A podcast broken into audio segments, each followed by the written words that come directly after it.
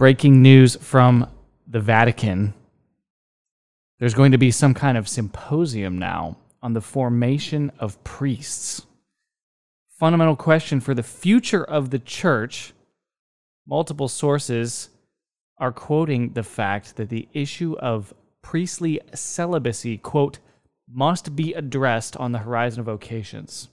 Clericalism, quote, a danger for both priests and the faithful. It identifies the priesthood with power and not with service.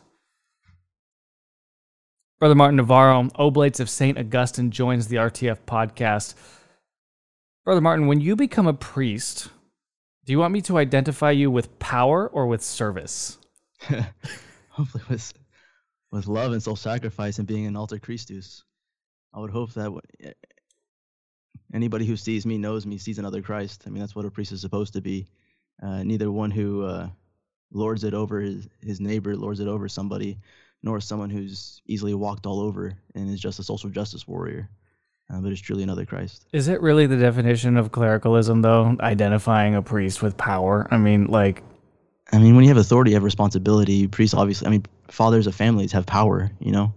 Um, I, I don't know. I mean, I guess maybe uh, it depends. It depends on what your image of, of priests are. I guess if you grow up with a very angry priest um, who's constantly yelling, maybe, um, or if you are your first encounter with a priest is trying to get married and there's a canon lawyer standing in your way, uh, maybe. Um, but for me personally, growing up, I never attributed power to priests, and uh, almost the opposite. I, I saw them as just kind of people that really didn't have any influence over my life at all. Yeah, well, maybe that's something they need. Maybe they need to up the uh, the power just a little bit. Um, I mean, you do have the power to call down Almighty God under the altar. I mean, that's that's pretty powerful. I mean, all I, I have the power to spank my kids. I mean, that's like, you know, I don't know. Put those side by side. Uh, I think Karen. I think we know Karens run the parishes these days. No. Yeah, no. Karen has all the power at the church, and she also has the power to call CPS on me for admitting to spanking my kids. So I guess she has all the power over both of us. Um, Brother Martin Navarro, we're going to be talking about priestly celibacy today. And uh, apparently, Cardinal Ouellet is saying that uh, celibacy is going to be discussed. There's a quote. He says, It is necessary to understand that the real question concerns the vocation is formation. If one is called by God, he also receives the gifts to live this call, and formation makes these gifts aware and manifest. But he says, celibacy must be addressed on the horizon of vocation. Why do they always phrase these sentences in such awkward ways? It must be addressed on the horizon of vocation. What the heck does that even mean? On the horizon? Who, think, who thinks like that? Who talks like that on a daily? Modernists. modernists talk like that. modernists talk like that. He says it's not going to be central. Do you believe him? Is it just going to be a footnote? It's always gonna. It's always just a footnote. It's always just a footnote. Three fifty one. Um, you know, somewhere is smuggled in um, so to be to be drawn up later, the ambiguity, the time bomb, so to speak. That's what these modernists love. They love the back door. They love to backdoor everything in. They love everything about the back door. And I absolutely mean a double entendre when I say that. um, the very fact that, oh, go ahead. No, no, no. I was just saying, um. I mean, the very fact that they're always manipulative and uh, trying to create some sort of program way strategy to to get their way I mean, shows you that. I mean, why why can't they just be up up front if it's if it's so good for the church? Why can't they just spell it out for us? Is this what we need? Another symposium? Is this symposium going to solve the vocation crisis in the church today? Uh, of course not. It says that Pope not. Francis himself will be leading this three day symposium. What do you think he's going to say that is going to be so earth shattering that's going to solve the, the shortage of priests? I think Father Z wrote an article published uh, a few days ago, or I mean, on his blog, um, almost criticizing the, the Holy Father because the Holy Father seems every time he mentions priests, he's always bashing priests, always putting down priests. I mean, the only inspirational thing you ever hear a priest say is, is it was our Holy Father's first uh, Holy Thursday Mass um, when he was just um, raised to the papacy was the pastor needs to smell like a sheep. And you hear the people um, quoting Pope Francis that particular phrase constantly, and that's the last one. That's like the only one Mm-hmm. um, in regards to how how priests should be. Because since then, really, he's he's always been negative towards priests. So, um, in a symposium, particularly about how priests engage in ministry, how they live their lives, I can't imagine there being a whole bunch of uplifting, spiritual uh, phrases that will impress themselves on the hearts of priests Mm-hmm. to then reflect upon and and you know meditate upon and hopefully affect change in their ministries. I'll be the first to say that it is extremely improper and disordered that um, myself, especially, at least you're a cleric, but for myself to be bashing priests so much. And I don't take any pleasure in doing it. But in my opinion, we live in extraordinary times, and in almost any prior generation, we would have had priests out there correcting their fellow priests. And yet there seems to be a dearth of that happening. So um, I agree with you, and I agree with what Father Z said. We need positive imagery of priests. We, we're not going to get positive imagery of priests from Hollywood, from the popular culture, the media, or any such thing. And um, oh, here's another quote. This is really foreboding, Brother Martin Navarro, Oblates of St. Augustine. Soon to be homeless, need $100,000. Cardinal Ouellet says that the priesthood needs pastoral updating, taking into account ecumenical questions and those posed by cultural movements that question the role of women in the church. Okay, so is everything on the table? You got ecumenical questions, you got women in the church, you got celibacy. It's all it's all on the chopping block now over these 3 days. It's, it seems as every time there's a symposium, every time there's a uh, a synod or whatever, everything's always on the table from homosexuality, homosexual unions, uh, to women deacons, to women you know clergy, all that kind of stuff. Even when if if if the subject matter is completely, if it's something else like the Amazon, um, for instance, um, it seems like it, I don't know, it's just their modus operandi to just mention everything all at once, um, and and give a short a short two sentence phrase uh, about it. But um, yeah, This is really scary. I'm doing I'm doing keyword searches in case you can hear my uh, my ding in the background. I'm looking for the words homo or same sex. uh, not seeing anything, um, which means they're definitely going to backdoor that one into the uh, footnotes, if you will. But um, let's just take these issues one by one.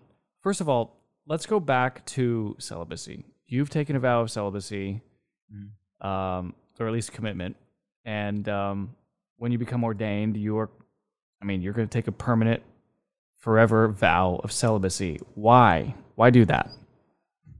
that's a loaded question. Guys, in particular, why the church asks it, asks it of of its ministers, or why would someone uh, be moved to make such a decision for their life? Well, I think kind of both, but let's start with the grander question of why is it a discipline of the Western Rite anyway, and um, and you know what can you tell us about?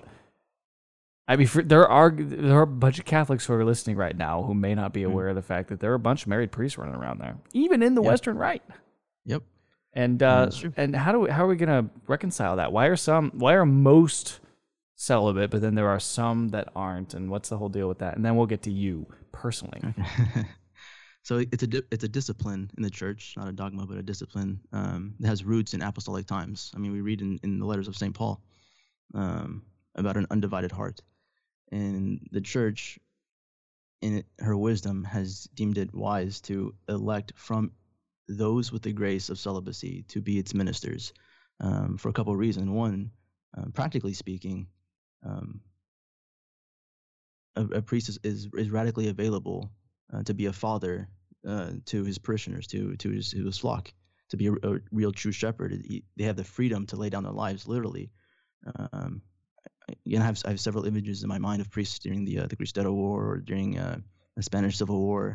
Uh, Maximilian Kolbe, they have the freedom. I mean, I think many of us know the story of, of Maximilian Kolbe. There was his story is that in, in the concentration camp, um, there, there was a father of a family who was elected to to go to the gas chamber to be to be executed, and, and Maximilian, father Maximilian Kolbe uh, stood up in his place and said, "I'll, I'll go instead of him," and, and, he switched himself out. Why? Because this man was a father of a family, and, and Maximilian Kolbe was not, and he chose to to lay down his life for his friend. Um, okay, so this, this, kind of radically available. I'm sorry, I have to jump in, brother Martin. Go ahead. because what have we seen with these little weak, sniveling, scared Fauci priests for the last year? They've been radically unavailable. Right. They've been available to their Twitch subscribers. In case you don't know what Twitch is, that's some juvenile app where you can watch priests play video games, apparently, because during the lockdowns, these people have spent time on Twitter playing video games, not anointing the sick and dying, not marrying or baptizing. So they've been radically unavailable. Okay, so they're celibates who are unavailable. Sorry, I just, I mean, that's just such a juxtaposition and it's maddening. It's absolutely yeah. maddening. It's only the traditional priests, the ones wearing cassocks, even the ones in irregular canonical status, I'll add, who are the ones who will respond to hospital calls and walk the halls of hospitals today. The rest of them are sissy, weak. Uh, well, I, I can't. They're just effeminate. I'm trying not to say really bad words because I just said it's disordered for me to say these things anyway. Yeah, I mean, and, and they disguise themselves with being obedient because it's their bishops that, that told them not to go. Mm-hmm. Um, but it is it, it's antithetical to what a priest ought to be, um, who ontologically is. I mean, even in the old uh, moral theology textbooks, um, uh, under the sections of, of confession, when you know what what is a priest to do, uh, or actually that there's a moral obligation for priests to um, administer the last rites to those in grave danger of death. I mean, especially of COVID uh, or something along those lines. Um, and usually that phrase, um, that acknowledgement of, of that responsibility is followed by our Lord's word himself. Greater love no man has than this, than to lay down one's life for one's friends. Like this is the ultimate sacrifice a priest signs up for. It isn't, oh, we're going to care for our health, our priests are elderly, all that kind of stuff. It's like, no, I mean, this is game time. This is, I mean, in which case, why, why do we have military chaplains who are on the battlefield with uh, with with soldiers, if not to, to literally give them the last rites as as they're literally dying.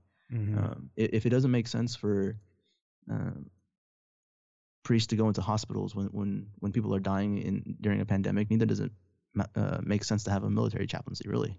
And and um, I mean, don't they wear the stole as a representation of the blood that they would spill, especially being martyred and beheaded and, and all. I mean, isn't that like one of the symbols of the stole, or did I just make that up?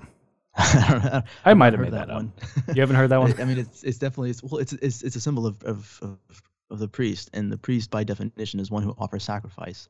And in the in the Catholic understanding of of what is being sacrificed, the priest is a priest victim. It's in himself. Mm-hmm. So I guess by sure by, by affiliation, the, the stole by being represented by being a representation is a symbol of, of priesthood all right, so so be, beyond the practical of being radically available to the laity, why else has this been a long-standing apostolic tradition of the Roman Catholic Church celibacy?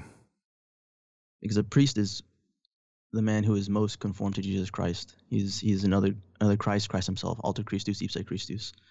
Um, and Christ himself was celibate. Why? Because he was madly in love with his Father. Um, his heart was completely and totally devoted to his father and to the, the mission that his father sent him to do. Um, sometimes you say people or the, a, priest is, is married to the church. I find that kind of too vague and too abstract um, to really affect my heart. Sure, I mean you have you have children, all that kind of stuff, but um, particularly as a man, I mean, as a young man growing growing up like in my 20s or whatever, I, I had a dream, um, and I never really cared so much about marriage until there was one woman that walked into my life that kind of put everything on hold and said, "Whoa, you know, maybe I need to." Uh, it, it, you know, her coming into my life was was the was something that made me think about actually setting something down. It gave me a new dream, so to speak. Um, and so I guess in that sense, uh, a priest is celibate to give himself and totally to his bride, the church, um, and that he has no other dream, no other life besides um, giving his life to to his flock. Um, but it's always in the context of love. It's it's not in the context of um, a job, a profession, um, that kind of stuff, something that can give you give you a paycheck. Um, it's relational. It's it's it's familial. It's it's about a family. It's about love. It's about well, uh, Trinitarian love in particular. Um, but I think when all these questions about celibacy um, are raised, I think that's that's that's at the heart of it. Priests priests have fallen out of love, or at least these these these prelates they've they've fallen out of out of love with with the one person they're supposed to be uh, madly in love with, and, and, that's our Lord Jesus Christ. Um, that's why I don't I particularly don't understand why it's it's it's always a question. I mean, for me, it's no question. Why do I want to be celibate? Because I'm in love. I have a theory I want to run by you. I suspect, and again, this is just Mike musings. Okay, Mike's musing. Hey, that'd be a good. That'd be a good website. Mike's, Mike's musings. Mike's musings. Um, I think that one of the re- main reasons why they are claiming that they're going to need to lift this discipline, which they have every right to do, I think, because it's just a discipline. It's not a dogma, as you said. I think the reason why they want married priests is because they immediately want to shift into having gay married priests. Yep. And I think I think ultimately this is a backdoor into that. And um, I, I completely see that too.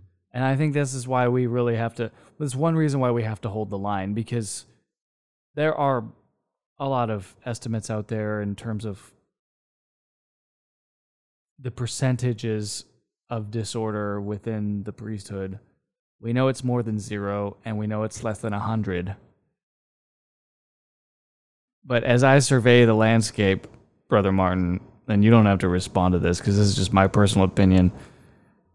I don't think that I can walk into most establishment parishes in the United States and not find somebody who's disordered running around in a what they may consider to be a costume. And so, um, and within the episcopate, I think the number is more than 50%. Others have put it at a much higher rate. I, I've met more than a few bishops in my lifetime, and um, well, let's just say that my anecdotal experience has been that it's higher than half. So they would love nothing more than to than to get these, you know, gay unions blessed. I mean, that would be the ultimate. That would that would be the coup d'état, wouldn't it? Yeah. Um, I guess the question was also raised at the Amazonian Synod by a bishop um, who was sent to the Amazon to work, um, and he was bragging about also it was the same i forget his name but he was bragging about having never baptized anybody in over 20 years. Oh yeah he was so proud of the fact. Yeah and it, he was, was walking a, around rome holding, was, holding a woman's hand. there was a point of ecumenism for him. He was like oh I, do you see like he i don't i don't impose my dogmatic beliefs on these indigenous people. I respect them so much that i refuse to baptize them. I'm like that's that's a sin against charity. Yeah He's like, what is he a bishop for then? Like, what, what was he ordained, consecrated to do? Yeah, it's like, Just what are you nice. even doing down there? It, maybe he's on Twitch as well. He's probably on Twitch with the e priests that are on Twitter all the time, that that, love the lockdown. They're like, wow, Karen, Karen and Susan aren't bothering me during the lockdown because they're scared. They're, they're the first ones that are scared about the pandemic. Okay, um, I want to I want to dive into a little bit just to just to give people some sense of the fact that there are married priests running around and that it's more normal than you may think, or has, at least it's it's more um, numerous than you may think. But I also sort of want to drive deeper into your personal decisions. You you've you have made the decision to be celibate as a condition to your state in life. How difficult has this decision been for you, and how betrayed will you feel when or if, hopefully never, but when this gets lifted for everybody else? So, do you want to start off with the married priest? No, we'll skip that. We'll skip them for now. We'll punt that to the end. That's like bonus points. If you if you hang in for this entire podcast, then you get to know that there are married priests out there and that it's okay. You don't have to be scandalized by it. It's just not the ideal, and there are sometimes temporary reasons why it needs to occur, and really interesting historical reasons why that happened too.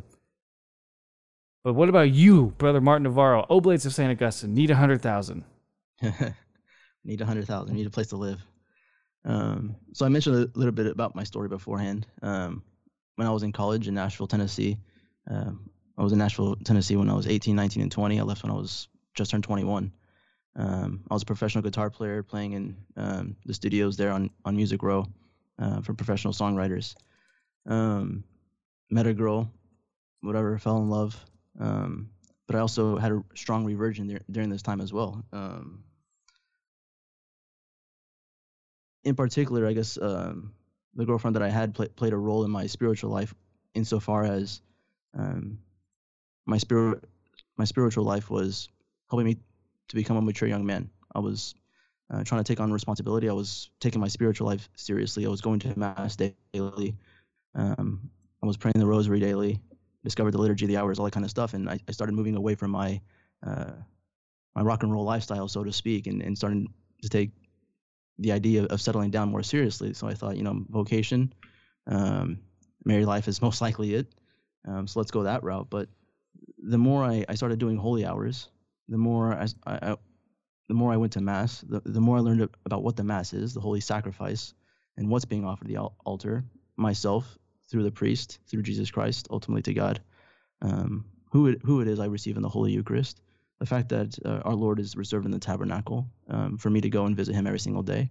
Um, these things were eye opening to me and were answering the the questions that I had that arose from my existential crisis. Who am I?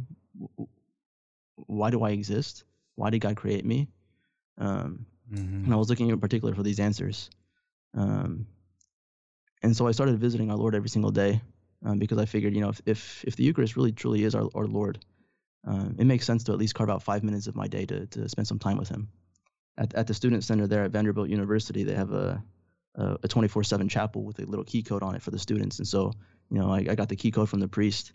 Um, and so I, I spent what little time I could with our Lord. I had no idea how to pray. Nobody taught me how to pray growing up.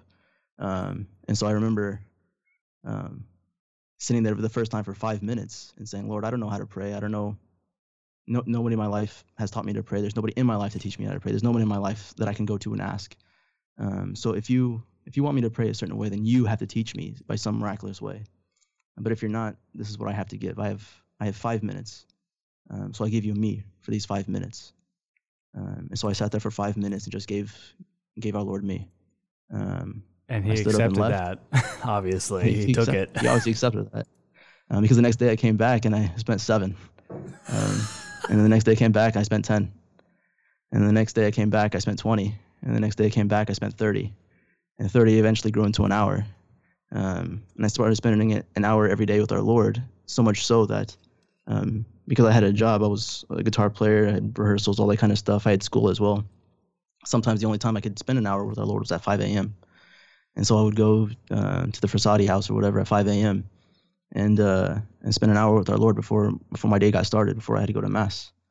Um, but there came a, a, time when I was dating this girl where I realized that uh, it was in particular it was when I was before the Blessed Sacrament adoration that I realized I was already in love with someone. Um, and and my relationship with this with this girl, future marriage, all that kind of stuff was just a means for me to prove my love uh, for for our Lord. It was ultimately Him who I was loving by being faithful to my vocation in the married state. Um, but I had to ask myself the serious question: um, Why don't I just love Him directly? What, what, about the consecrated life? Because I never asked myself that question before. What about the consecrated life? Um, so of course I was honest with this girl, all this kind of stuff. When we d- decided to spend some time apart, so I I could answer this question for myself because it was hard to move forward in our relationship if I didn't have this question answered. Um, but I mean, the, the more I prayed, the more I fell in love. And in particular, I remember there was one day I was at Kroger's. I was shopping. I was I was getting some vegetables.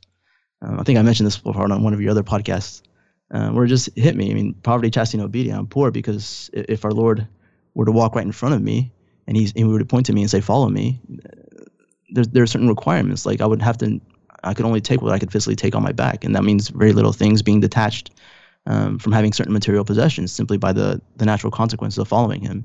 Chastity, well, because I'm following him, I have I have uh, no ability to settle down and get married and and and acquire all the temporal requirements to to, to raise a family, to have a family. Um, and then obedience, well, I follow him wherever he, he decides I go. I don't get to decide. And so all these these three things, poverty, chastity, and obedience, became me became I became aware that they're they're means by for me to prove and to live out my love for our Lord. Um, and so for me, particularly, what is cel- what is celibacy? Celibacy is love. Um, and it, it's me giving my body complete and totally entire, my heart, my body, my my mind, everything that I have, um, back to He who gave it to me. Mm. It, it, it's a return. Um, and so that that's what it means to me. Every every every time I think about chastity, I think about a prize that I get to show our Lord, some sort of pearl, and saying, Lord, you gave you gave me freedom, the most precious thing that I have, and here I give I give it back directly to you. Um, so in the context of people always questioning celibacy, I I don't understand. Do you suppose? I mean, is this a fair comment then of uh, summarization? You say to our Lord out of superfluidity of love, "This is my body. Give yourself Mhm. back to Him." Is it fair then to say that the opponents of priestly celibacy, that the clerics who are actively working against priestly celibacy, that it's very likely that they are operating out of a dearth for love for our blessed Lord, A dearth. like a lack, a lack of love. Like I mean, if if because if if you are head over heels for our Lord, Yeah. five minutes, seven minutes, nine minutes, hour, two hours, can't do anything else, quit my band, break up with my girlfriend. The heart of love is sacrifice. Love is a decision. You made all those decisions, you sacrifice all those things, and you're sacrificing, you know, marital relations. Mhm. So people who are not willing to sacrifice are just not willing to love according to that logic, you know? And so I'm just looking at it I, I'm just I'm looking at the logic of it and just saying, okay, they must not love our Lord. Is that simplistic? I think it's honest. Um, it's it's certainly valid a valid question. Um, the people in particular that are that are asking these questions right now, especially in the Vatican.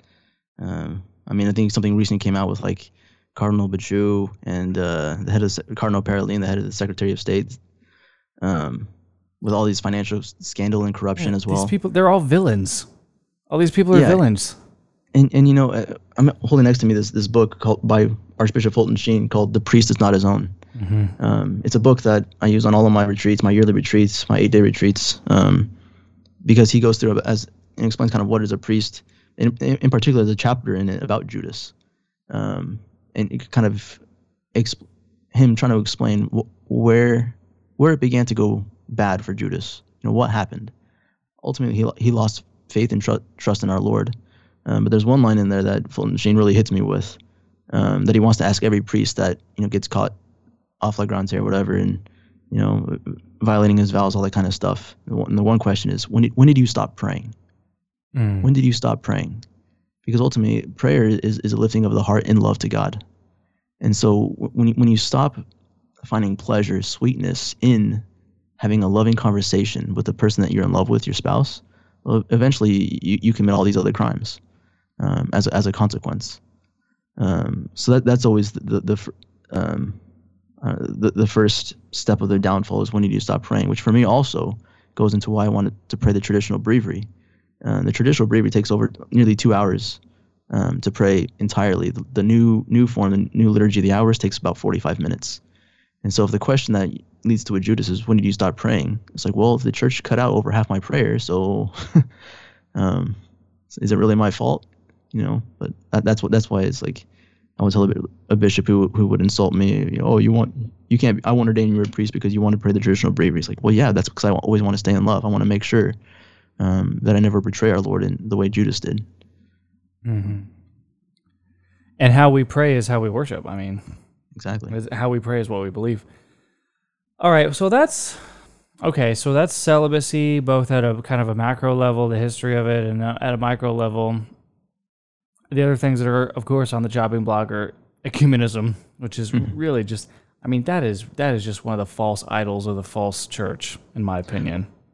For and it's not really real theological. It's it's hanging out with who you like and, and dissing who you don't like. I mean, there's there's ecumenism for the Lutherans. Um, they can receive Holy Communion in your churches or whatever. There's no ecumenism for the rad trads, you know. Um, yeah, exactly. It's, it's it's complete and total nonsense. If you're too conservative, then you're rigid, and Robert Barron needs to have news conferences about how awful you are. Uh, but if you are a uh, if you're an apostate or a heretic or a schismatic or even if you're an obstinate Jew, nothing needs to. Uh, you don't need to change your life, really. Just, I mean, the Catholic Church is just a privileged path. Exactly. It's just privileged. Um, it's so, it, but unless you're a rad trad in which case you're you're damned. Systematic. so, um, man, and everything is on the table constantly. Okay, so these people are going to meet in in the Vatican and be talking about clericalism. They'll be talking about the new evangelization, which, which I guess is kind of stale. I mean, wasn't it new like a generation ago? I mean, I, mean, yeah. I don't know. And uh, now we're selling churches, destroying churches, and uh, are we talking yeah. about priestly celibacy? They might have a footnote about you know same-sex unions, same-sex attraction, the normalization of SSA, which is what all of the Jesuits and practically all of the Legionnaires are uh, attempting to normalize. Can any good come out of this? I mean, do you can you foresee any possible good? You've you mentioned Becciu, Parolin. I mentioned Ouellet, Francisco, Francesco. I mean, um, I think uh, we've we've mentioned this quite a bit on the rundown, in particular to Archbishop Vigano, is that when you release a statement every week, it lo- it loses the punch. Um, I think in particular the, the Holy See is is, I mean, they release something every week, and I think now I think everyone's just exhausted. I mean, it's it's it's not possible to keep up with your daily life, to keep up with your spiritual life, and at the same time listen to all the politics coming out of Rome, um, because it's it's it's constant. It's a constant stream, constant reporting, um, and of course, when you speak too much, eventually you run out of things to say, things things that are actually edifying. And I think that's in particular that's what's happened with the Holy See. I mean, when you release encyclicals that are some 400 or 500 pages, I mean, come on. Um, I, I think really that they're uh, they, they um, for me in particular that they've they've certainly burned me out uh, and paying attention to paying attention to them as if you know you know. Hey, I remember when when uh, Lumen Fidei, the, the Light of Faith, came out. It was the last encyclical uh, Pope Benedict wrote. I was kind of on, on the edge of my seat. I was I was waiting waiting for that thing to come out, waiting waiting for drop for it to drop, so to speak um, because I knew that somehow it would be edifying. Uh, I've, I've not experienced that the last was it eight nine years now. Um, being on the edge of my seat, knowing that because know, knowing that something is going to be really spiritually edifying for me. Um, I think we've we've lost that that energy, that sense, um, that joy, really, of of receiving something that, that the Holy Father, the Vicar of Christ, wants to speak to us, His flock. Um, it is, it's not there anymore. Yeah, I mean, I know of, I know about a traditional priest who was part of a traditional order, a monastic community, and this is ostensibly, according to outsiders' points of view, according to, according to a lot of people who are looking at it, especially lay people from an outsider's perspective, they ostensibly it is a uh, traditionalist community, but I don't know when you dig into what's going on in there with the liturgy and the calendar and the books that are sold in their bookstore and some of the things they're mm-hmm. doing mm-hmm. with their day, you're just kind of like, ooh, that's a little questionable. But this particular monastic community would have readings, like many monastic communities do, during supper. So you're sitting at table, mm-hmm. somebody's reading, and they selected Tutti Frutti as the reading. they selected Tutti Frutti as the spiritual reading. And this one priest is like, I, I can't I can't do this. So can I just like forego my meal? Can I just sit in my room? Can I just pray quietly in my room because that would be much more productive. I mean, that's a temporary workaround, but ultimately it was not a long-term fit and that particular priest is now uh, gone. So, I mean, yeah, I, when you talk about the fact that we are supposed to be edified by magis- you know, so-called magisterial documents that come out of the eternal city, and then we read them, and it's nothing but disappointment after disappointment. It's it's a really sad deal, but let's uh let's talk about the fact that in um in cases of extreme emergency in the history of the church like uh behind the iron curtain for example it has been sometimes customary even in the latin rite to ordain married men. This is i think pretty interesting and a lot of people may not know this and it was much more common in um, especially in the last century than most people would think. Mm-hmm. Yeah, so I know, um, well, particularly, well, behind the Iron Curtain also means uh, Eastern Europe, and in particular, I mean, they had the Byzantine rites over there, and so they weren't. But there's also Latin rites kind of mixed in as well. Um, so for them, it's it's something completely different. But what I want to share behind the Iron Curtain is particularly regarding the, the Latin rites. Um, that I mean, the communists were, were literally killing priests. And so if, if, if the lay people wanted sacraments, um, they had to find a way to hide them. Well, when when there's 30, 40 year old men who are single, um, and the communists are out there looking for, for priests, what the chance that that single man as a priest is is, is probably pretty good. Um, so one of the things that they did behind the Iron Curtain that JP2 later resolved um, was that they permitted married men to be not only ordained priests but also consecrated bishops. Why? because the communists would never suspect. Um, they wore obviously like clothes, all that kind of stuff, because ordaining a, a, married man does not invalidate holy orders, and holy orders are efficacious ex opere operantis, um, regardless of, of whether someone is celibate or not. But also behind the Iron Curtain as well. I mean, the Orthodox ordained priests for the Catholics, and the Catholic bishops ordained priests for the Orthodox. In in cases of extreme emergency, holy orders are holy orders. It doesn't matter um, what fake jurisdiction people belong to, so to speak, because I mean, technically, our Lord didn't found an Orthodox church; He founded one church. Um, and so, behind the Iron Curtain, for sure, they had married bishops. And JP2 later on, um, you know, once the Iron Curtain was lifted or whatever else, he invited all these bishops to the Vatican or whatever, thanked these men for their service, and then politely asked them all to resign, and they all did. Right, because they, they were because only consecrated because they understood they understood that they had only taken the orders and received the consecrations as a manner of um, passing down the lineage until such a time as the church could operate in, in the more in a more fullness of its uh, liberty and exaltation. Absolutely, yeah. Do you foresee a time in the United States where things could get so bad for Catholics that we that that we're driven so far underground that you know something like that could happen in this country? I mean, the progressive Marxist ideologies are, are certainly reigning. They're beginning to reign here again, so it very well could be.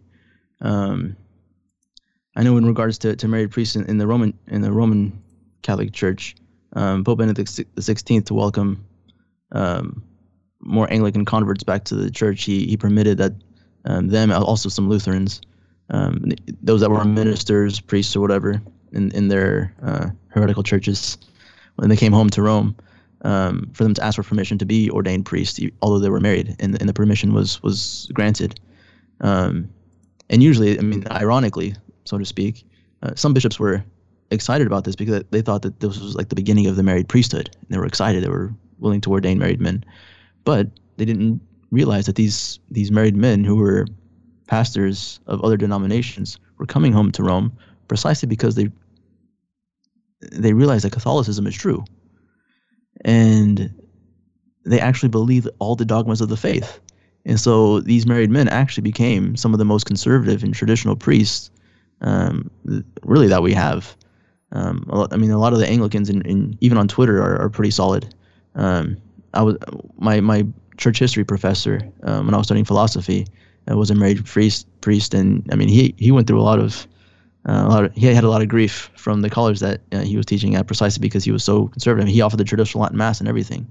Why? Because he knows the Catholicism is true. He grew up Lutheran or whatever, became a Lutheran minister. Later on, discovered the faith and um, converted as he ought to have.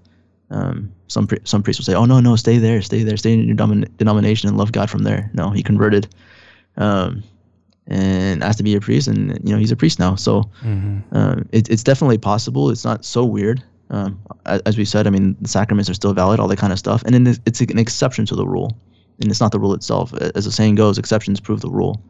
Um, right. But uh, it's, it's definitely it doesn't help to become the normal or become the the main thing. And that's exactly what these it's, modernists want to do. They they want the exception to be the rule, and then I mean that sort of invalidates the rule, you know. Exactly. But do I see a place for this in the future? Possibly. At the same time, I've I've seen through other uh, smaller um, smaller groups, independent groups that have married priests, that it's kind of um, it's not it, the it ideal, right? It's, it's, not like I mean, it's not the ideal because a you're not radically available. Mm-hmm. Can't serve two masters.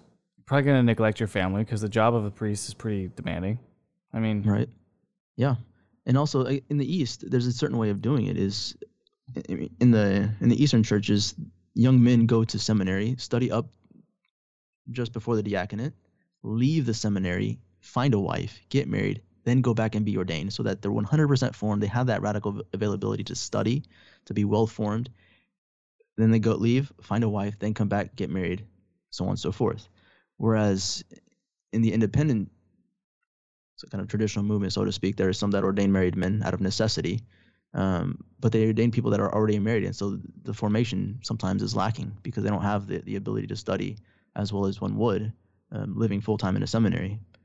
Right, um, because so, you're providing for a family and you're like taking, you know, nights and weekend school. It's like going to law school at night. It's pretty tough. exactly. Um, and so there's there's some major drawbacks in, in doing stuff like that. Um, at the same time, it's it's not so weird, but at the same time, it's it's certainly far from the ideal. Uh, so we just need young celibate men to take the risk. mm-hmm. While I have you, Brother Martin Navarro, Oblates of St. Augustine, traditional Augustinian community in the United States, looking to found it.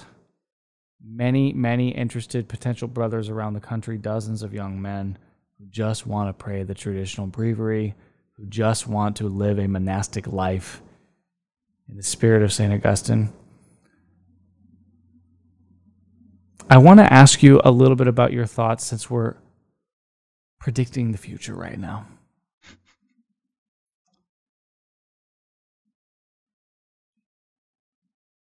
It doesn't really matter where you fall on the spectrum of whether or not we are indeed in a true state of emergency now or what your what your red line is. I know a very very famous and well regarded traditional priest who actually does not believe that we're in the state of emergency right now, but that we would be under certain conditions, which I could foresee as being on the immediate horizon, speaking of horizons. And one of those conditions is that Summorum Pontificum would be overturned or abrogated in some way, and that the Vatican would continue its 1970s, 1980s, 1990s practice of overtly controlling and suppressing the traditional Latin Mass around the world. In this particular priest's mind, that would be the red line. That would be the signal that we are truly, indeed, in a state of emergency. Okay, that all being said, as the preamble, I'm of the mind that that is for sure going to happen within the next five years. That I think that SP is gone, and I think that the two or three so called approved Latin Mass orders are then going to gravely suffer under some sort of persecution and be required to make compromises, which you and I would personally not be willing to make. And that's going to create what I keep calling the time for deciding or the decision point. We we reference this on the rundown sometimes, but in the podcast format, we have longer time to draw these ideas out and um, and really explain them. So, could you take the next couple minutes and just explain what you think the scenario might be, whether uh, whether or not we're already in a state of emergency, or if we're or if that would be the red line for you as well, along with you know Father X, who hmm. very famous and everyone knows who he is, um, or um, and then how you would respond to it, and and whether or not you think that like my foretelling of the next five years is um, is reasonable and valid. Well, I would say to Father X, the suppression of Summorum Pontificum has already happened. It's already happened. Summorum Pontificum is already suppressed. Why do I say this? Because it's, it's not official, not from Rome. The bishops absolutely have everything in their power to bully and to punish any priest who exercises their rights under Summorum Pontificum. And I've seen it with my own eyes. Father starts uh, a traditional Latin Mass in his parish the bishop hears about it. Immediately, the bishop transfers that priest to another parish, gives him a warning, tells him, um, "This isn't the, in, in a private meeting. This isn't the kind of priest I want you to be. This is, you're not the kind of priest I need in my diocese. Um, if you keep this keep this up, I'll have to take other measures. Whatever." Threatens him, makes him feel down, makes him feel like he's he's not living up to who his his spiritual father wants him to be. Um, but he he still longs for the traditional faith. You know, the uh, that not beige Catholicism that Bishop Barron supposedly speaks of. Um, but the more traditional he, he is, if he starts up another Latin Mass there, he gets not only transferred to another parish, but maybe even suspended um, for psychological reasons, sent to St. Luke's. I think Father Z also uh, put a blog post about how there were a lot of conservative young men, priests at St. Luke's, this you know psychological ward out in Maryland um, that the USCCB uses, um, and they all have that in common that they're all basically conservatives or or, or trad leaning, um, that they were either wanting to celebrate Mass ad orientem, wanting to incorporate some some Latin in, in, in the in the Mass, or offering the traditional Latin Mass. And so there's there's ways that bishops can legally bully and punish and forbid the traditional Latin Mass from being open in their diocese. The way it's supposed to work under Summorum Pontificum is that if, if a if a pastor has some parishioners who want the mass, he can just put it on the bulletin on the schedule and just do it and that's it but no no pastor would would admit today that freedom some pastors i know that do regularly offer the traditional latin mass can't put it in the bulletin because the, they don't want their bishop finding out Summorum Pontificum is already suppressed. The line has already been crossed. Not only that, but I've been in two communities already where I've been um, punished um, and bullied precisely because I prayed the traditional breviary in my own bedroom with, with nobody else, in my own bedroom. I couldn't even do it there, you know, silently. But, but the fact that I did it, now they tell me, they tell me, brother Martin, you either have to stop this or leave. Okay, so eh, Summorum Pontificum is already suppressed. It's already gone.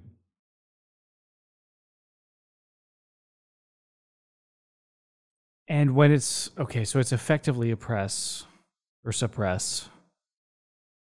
And that sounds true, to be honest, because any, either of the major two traditionalist orders can put a priest into a diocese, but only at the behest of the ordinary there, and that ordinary can suppress, oppress, depress that community for any reason whatsoever. And um, and you're right. So effectively, effectively, the sort of mainstream Vatican II, Novus Ordo, modernist, uh, ecumenist, Americanist, compromise establishment church can can have their way with these communities. You know, you can you can put them in the worst part of town. You can require that they have the worst mass times ever. You can put them into shared use, which is the worst. You know, whereas like mm-hmm. mostly Novus Ordo, but then you know on Sundays you get your little time slot at three in the afternoon when it's hot and nap time mm-hmm. for large families with little children. Um. Then you can have your you can have your smells and bells, but you can't offer commu- uh, you can't offer um, confession beforehand or after because things are just so busy in this parish. This is happening in San Antonio. This is happening in Chicago and other places. I hear horror stories. So you're right. Effectively, it is sort of already suppressed. This, the letter of the law as laid out in Summorum Pontificum, which all it does is acknowledge the fact that no bishop has the right to suppress the traditional Latin Mass. Um, that's already abrogated. Right. But when they move to formally codify this this philosophy, when they move to say, okay, you know what? We really don't like you guys. They're doing it in France, they're doing it in Germany, other parts of Europe, and um, you know, guys like Cupich, which are becoming increasingly more and more powerful in the Universal Church, uh, would love nothing more than to destroy the fastest growing segment of the church, which directly mm. threatens their ideology. When that happens, what do you think is going to happen? Uh, I mean, because this is, I think this is something that we're all going to live through, and I, I, I think it's only a fair question, and I, I, don't mean to press. I don't want to put you on the spot, but so that people who are out there, lay men, lay women, mothers and fathers of families, trying to do their best with their children, raise them in the traditional faith, find the best mass that they can get to when they start to see that the diocesan indults are the first to go, and then the hammer starts to drop on the other orders, even more so than it already has dropped, to your point, which I think is a very valid and astute point. What is that going to look like? I think first, much is going to stay the same when Summorum Pontificum is suppressed, the bishops of local dioceses still can grant the permission for certain priests to offer the traditional Latin Mass. That's what Summorum Pontificum did. It took that right away from the bishop um, and gave it strictly to the to the pope and, and to the priest. Um, but what this does is it gives it back to the bishop, and so the bishop can say, okay, we've already have an indult mass in a certain city. It's a certain size already. People are going we'll leave that there. We won't touch it. Because of course there's there's money in, in the conservative areas of the church as well. So you don't want to, you know, upset too many people too quickly. Um, so we'll leave that there and we just won't grow it anymore. Any other priest who wants to start doing it, the answer is already no. The needs are sufficiently provided for. You can put quotations around that, copy paste, whatever, because that's usually what they say. The needs are sufficiently provided for. Um, and so it, it'll be something that that's a little bit more gradual.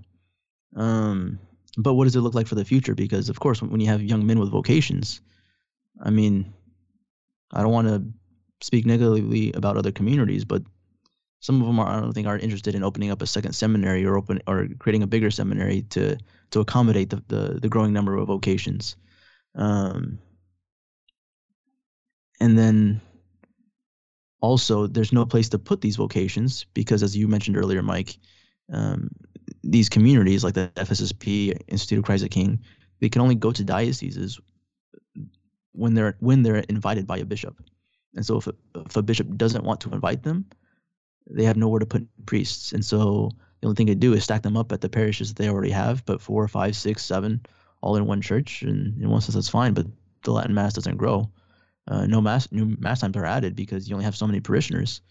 Um, and so you just get a, just a kind of a it's a bottleneck so to speak where they all just get funneled into certain areas um, new religious communities can't open all you have are the ones that already exist and they're mostly contemplative because bishops don't want um, traditionalists online preaching the truth to the masses they uh, they want them quiet stuck in a cell um, to not cause any trouble and so for, for, those with a religious vocation, all they have as, as option are, are contem- contemplative communities, whether that be Clear Creek Monastery in Oklahoma or whether that be this new, uh, you know, was it Fraternity of the Most Holy Redeemer coming out in, in Montana or anybody else. It's it's always contemplatives. And there's Carmelite community um, in Pennsylvania, contemplative as well. Um, it's one of the reasons why I'm wanting to make the Oblates of St. Augustine more apostolic. I'm here online on this podcast, particularly because uh, the truth needs to be preached, needs to be taught. Um, of community is obviously good if you have a contemplative vocation. By all means, go. Um, but that's not everybody's vocation. Um, and there's there's no really mendicant or, or apostolic community that's also traditional, but not Mhm. exclusively priests like the Fraternity of St. Peter or the Institute of Christ the King uh, for young men with vocations to go to. Um, but at the same time, we're at the mercy of, of a bishop uh, willing to erect us and stuff. So, um, Do you think, uh, uh, just to uh, not admire the problem and sta- you know, uh, I think a lot of commentators are really good at standing back and admiring the problem, really not offering a practical solution. Mhm. There may not be a very good short-term practical solution to the fact that we're most likely entering what even f- Father X would define as a you know state of emergency, right? Mhm. If you don't believe that we're in a state of emergency, we'll definitely will be one in one within the next five years, possibly sooner, perhaps the day after Pope Benedict dies. You know, I mean, it could be it could be lightning fast. But at at risk of you know kind of sounding I don't know like other podcasts that are behind paywalls, let's say, you know, that are like pretty rad and pretty trad and, you know, almost borderline sede sedevacantist and whatever, which I am not, and everyone knows I'm not. But there are guys out there that have been talking about the end times now for like 10 years, and people have been laughing and jeering and saying, oh, okay, yeah, whatever, yeah, the Antichrist, whatever. And I don't want to go down that road necessarily right now, but only to make the point that when we cross this Rubicon, it's really, I think, the only solution is prayer, fasting, and abstinence because it will require a miraculous intervention by Almighty God to right this ship. We're so off course that only, you know, Our Lady can come down and and pick the ship up in her immaculate hands and and move it and gently set it down because uh, we're so off course that like you know a little wind correction and changing the sails at this point not gonna get us there. I mean, is Yeah. that a fair st- is that a fair statement? Yeah, absolutely, absolutely. Um, but also, we've seen little episodes of this also in church history. Um, I mean, the story of Saint Francis of Assisi, when uh, when he found himself in a in a rundown church and he heard uh, our Lord's voice calling to him from from the San Damiano cross, uh, Francis, go re- rebuild my church. As you see, it's lying in ruins. Um, we know the story. He looked around at the literally the church in rubbles around him, and he started putting stone on stone, as if that's what he understood our Lord to mean. But uh, obviously, our Lord meant the actual church, not just the the physical building. Um, so what is so what, what was Saint Francis's uh, solution? What, what what did he realize our Lord was telling him to do? Go become a bishop, to then remake all the laws and enforce enforce good laws to become pope, to run to run for pope, because you can run for pope. Um, is is that what, Saint Francis's solution was? No, it was to found a religious community to to uh, get a bunch of guys together and say, guys, let's just be saints. Let's do this.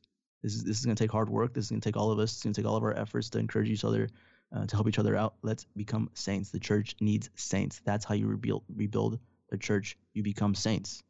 Um, so as you said, uh, you know, prayer, fasting, almsgiving. This is obviously the um, what the church recommends as as part of uh, becoming saints. But like, I mean, it's we're at the moment where the rubber has to meet the road. We we, we got to do it. We got to give everything. Um, which is another reason why I founded a religious community because what do I can I can complain all day long. I can admire the problem. I can say the church screwed me over here. The church church screwed me over there. And I could have a chip on my shoulder for the rest of my life, uh, or whatever else. Or or I could I could do what Canon Law uh, allows me to do is get a, a group of guys together who all want to pray the traditional breviary, who all want to pray the traditional Latin Mass, and say, guys, let's become saints. Um, and so that's what that's what that's my response, more more so than a commentator who admires a problem. I I want to found a religious community because I think I have a better shot at uh, uh, riding riding the course of the ship, so to speak, than than just commentating all the time. So. I would beg our listeners as we uh, close out this really important podcast, and I'm grateful for you uh, jumping on here, brother Martin Navarro with the Oblates of St. Augustine. I would beg our listeners to really just objectively look at the problem, look at the history of the church,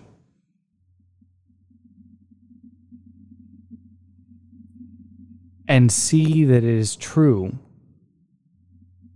that almost every time the church went through various aspects of its passion, which we're no doubt in a passion right now, that she was saved by the monastic communities. And here we have a young man who is founding a monastic community, which may very well be, we don't know, may very well be precisely the instrument, the tool that God seeks to use to purify the church and to preserve her from uh, the pains of this present chastisement. If you are listening right now to the Restoring the Faith podcast, yes, hit the subscribe. Yes, consider becoming a patron. Do all those things. But most importantly, share this podcast with somebody who will be touched by the story of Brother Martin Navarro, which isn't even fully told in this podcast, but at least you can get a sense for his love of our Lord. And somebody who may want to contribute to the founding of a permanent community of young men a community that will grow up to 15, maybe more. Grows more than that, they'll probably split into two, and then they'll replicate like cells of holiness in the body of Christ. And um, consider giving a major gift. Don't tithe. Look, we have to tithe. We have to give 10% of our pre tax income to the needs of Holy Mother Church doesn't mean you got to give it to the USCCB. These people are promoting the death vax. Okay. Find traditional communities. If you can give $25,000 or $50,000, make a major gift. It's tax deductible. Go to oblatesofstaugustine.com slash donate. Slash giving. Slash giving, sorry. And that can be the, the manner by which you make your annual pledge to the to support sustain Holy Mother Church, which is the sixth precept of the church. Well, it's, it's the fifth because they deleted the uh, you know the precept on marriage. But it's one of the six precepts of the church to provide for the needs of Holy Mother Church. We have to do this. This is a ecclesiastical law. It's binding. We must do it upon pain of mortal sin. Why would you give to your bishop? Why would you give to your priest? Even if you put your donations into the FSSP or the ICK. I hate to say it. But a lot of that's going to go to your local bishop, who's then going to give it to his ecumenical council. He's going to give it to the Jews. He's going to spend it on paying off abuse victims. I'm sorry. Okay, yes, if you want to give to the FSSP, give it straight to the headquarters or whatever, or put it on a building fund. If you want to give to the ICK, sure, send it to Chicago. Make sure you do it right, all that stuff. Protect it from the grubby hands of your wicked bishop. If you want to do something really novel, if you want to do something awesome, if you want to do something for the church that's long lasting, that is immediate, that's actionable, that's measurable, We're looking for a 25,000 or a $50,000 gift to the Oblates of St. Augustine. We've got to get this traditional community off the ground. We're going to build a Catholic village. It's going to be awesome. It's going to be awesome. And um, and we need a major gift to get things going. We've got to get the land going. We've got to get the entitlements going. We're running out of time, but we're placing it in Our Lady's hands. So if you're listening to this podcast right now, uh, consider giving what you can. Oblatesofstaugustine.com slash giving. Thank you so much for listening. This is Restoring the Faith.